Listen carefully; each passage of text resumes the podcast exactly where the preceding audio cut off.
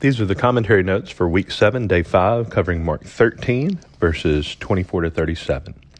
The picture of, quote, the sun being darkened and the moon not giving its light in verse 24 is restated in the sixth seal of Revelation 6, verse 12. You could see also Ecclesiastes 12 12 and Revelation 8, verse 12. The moon, failing to reflect light, is owing to its being, quote, turned to blood in John's apocalypse. In the great and terrible moment of the final consummation of God's kingdom, we're told in verse 25, stars will fall, which is a reference to Malachi 4 5. And everything that can be shaken will be shaken. You could see Hebrews 12, verses 27 to 28. Yet, all of God's elect will be saved. Our preservation is owing to, quote, his great power and glory, verse 26, not our own. According to Hendriksen, what Jesus teaches, as recorded here in Mark 13 27, is the collective gathering of all the elect to himself at his glorious return.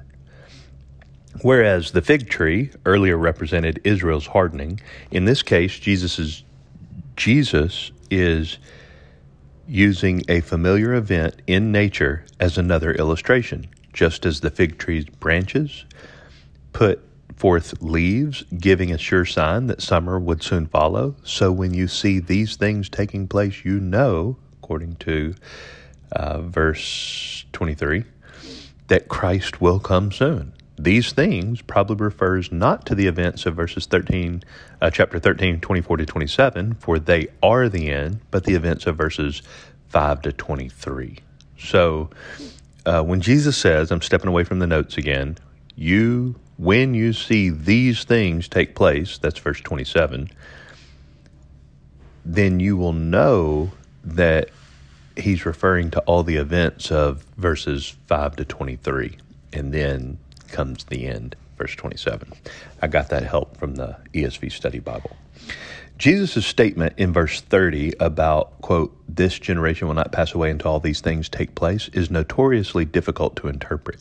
In light of verse 32, of that day or hour no one knows, not the angels nor the Son, but the Father alone, suggests that Jesus could not have meant that his return would precede the death of the last person living among his contemporaries since not even Jesus knows the time of his return, he was not speaking in literal terms about his, quote, generation.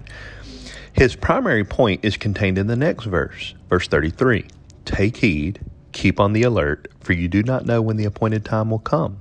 The stress of the entire passage is for believers not to be caught off guard by intense suffering and hardships, to persevere in the faith and to remain steady at all times. Verse 34 37. The Christian disciple, it seems, is never off duty, is what France uh, writes in light of this passage. The entire discourse ends with a sharp admonition, which is Jesus' answer to the disciples' question all the way back in verse 4 Be on the alert. Verse 37. Every generation of Christians since the first century has lived with a readiness that they could be the terminal generation. Dear one, prepare yourself for the return of the king in his beauty. See 2 Thessalonians chapter 1 verses 7 through 10. This concludes the notes for week 7, day 5.